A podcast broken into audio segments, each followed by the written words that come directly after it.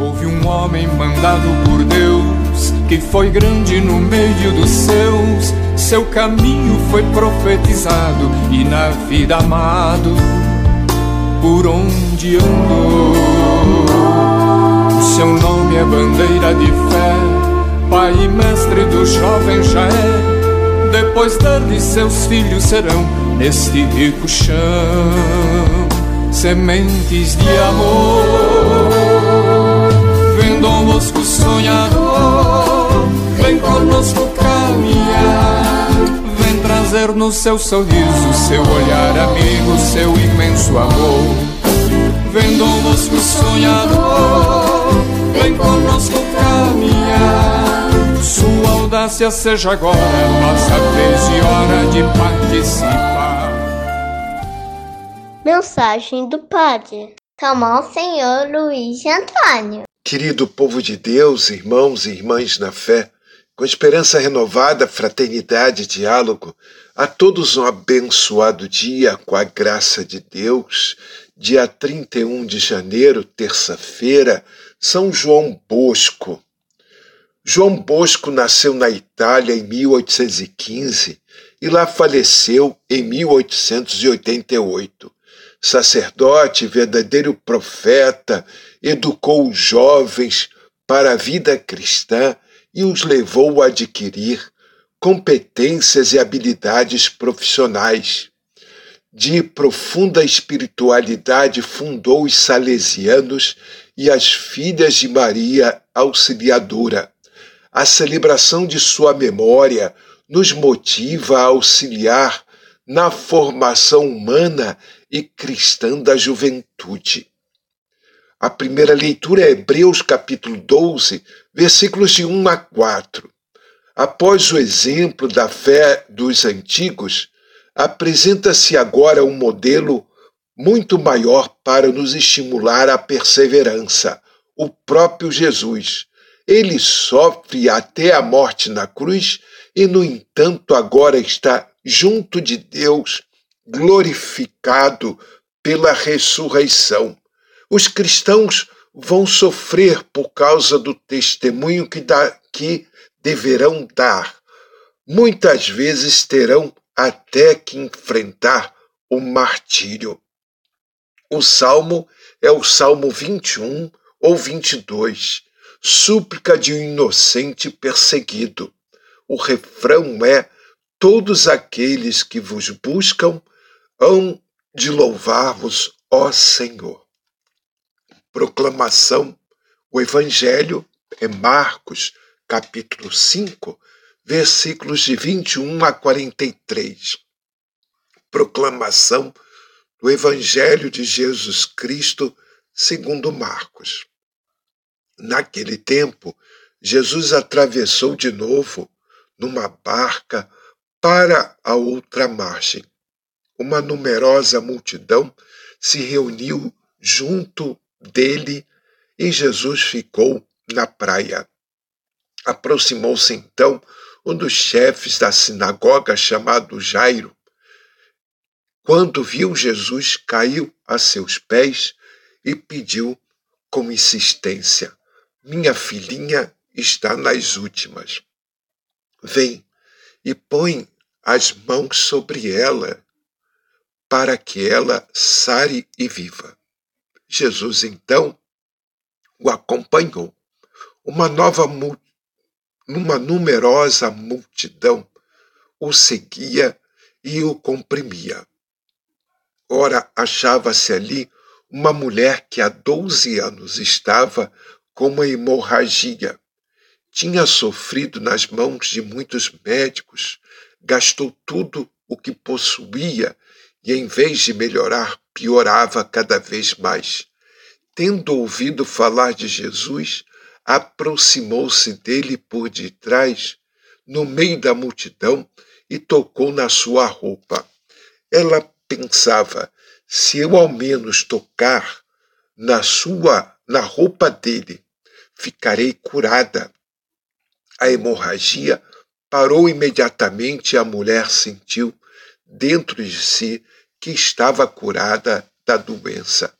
Jesus logo percebeu que uma força tinha saído dele e voltou-se no meio da multidão, perguntou: Quem tocou na minha roupa? Os discípulos disseram: Estás vendo a multidão que te comprime e ainda pergunta: Quem me tocou? Ele, porém, olhava ao redor para ver quem havia feito aquilo. A mulher, cheia de medo e tremendo, percebendo que lhe havia acontecido, veio e caiu aos pés de Jesus e contou-lhes a verdade. Ele lhe disse: Filha, a tua fé te curou. Vai em paz e fica curada dessa doença. Ele estava ainda falando quando chegaram quando chegaram algumas, alguns da casa do chefe da sinagoga e disseram a Jairo: Tua filha morre. Porque ainda incomodaram o mestre? Jesus ouviu a notícia e disse ao chefe da sinagoga: Não tenhas medo, basta ter fé. E não deixou que ninguém o acompanhasse a não ser Pedro, Tiago e seu irmão João. Quando chegaram na casa do chefe da sinagoga, Jesus viu a confusão e como estavam chorando e gritando. Então ele entrou e disse: Por que essa confusão e esse choro?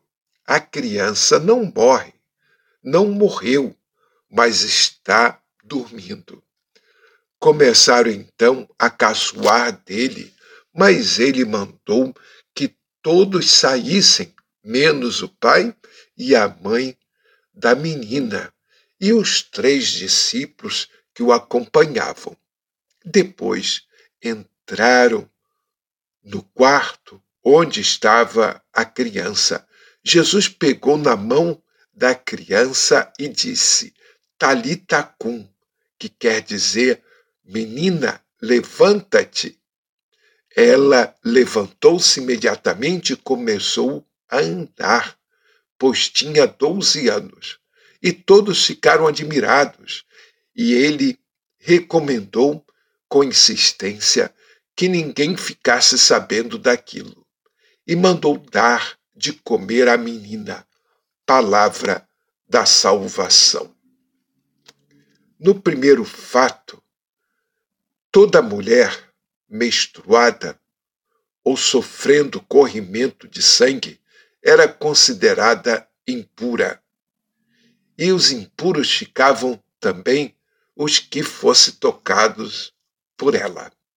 A fé em Jesus faz que essa mulher viole a lei e seja curada.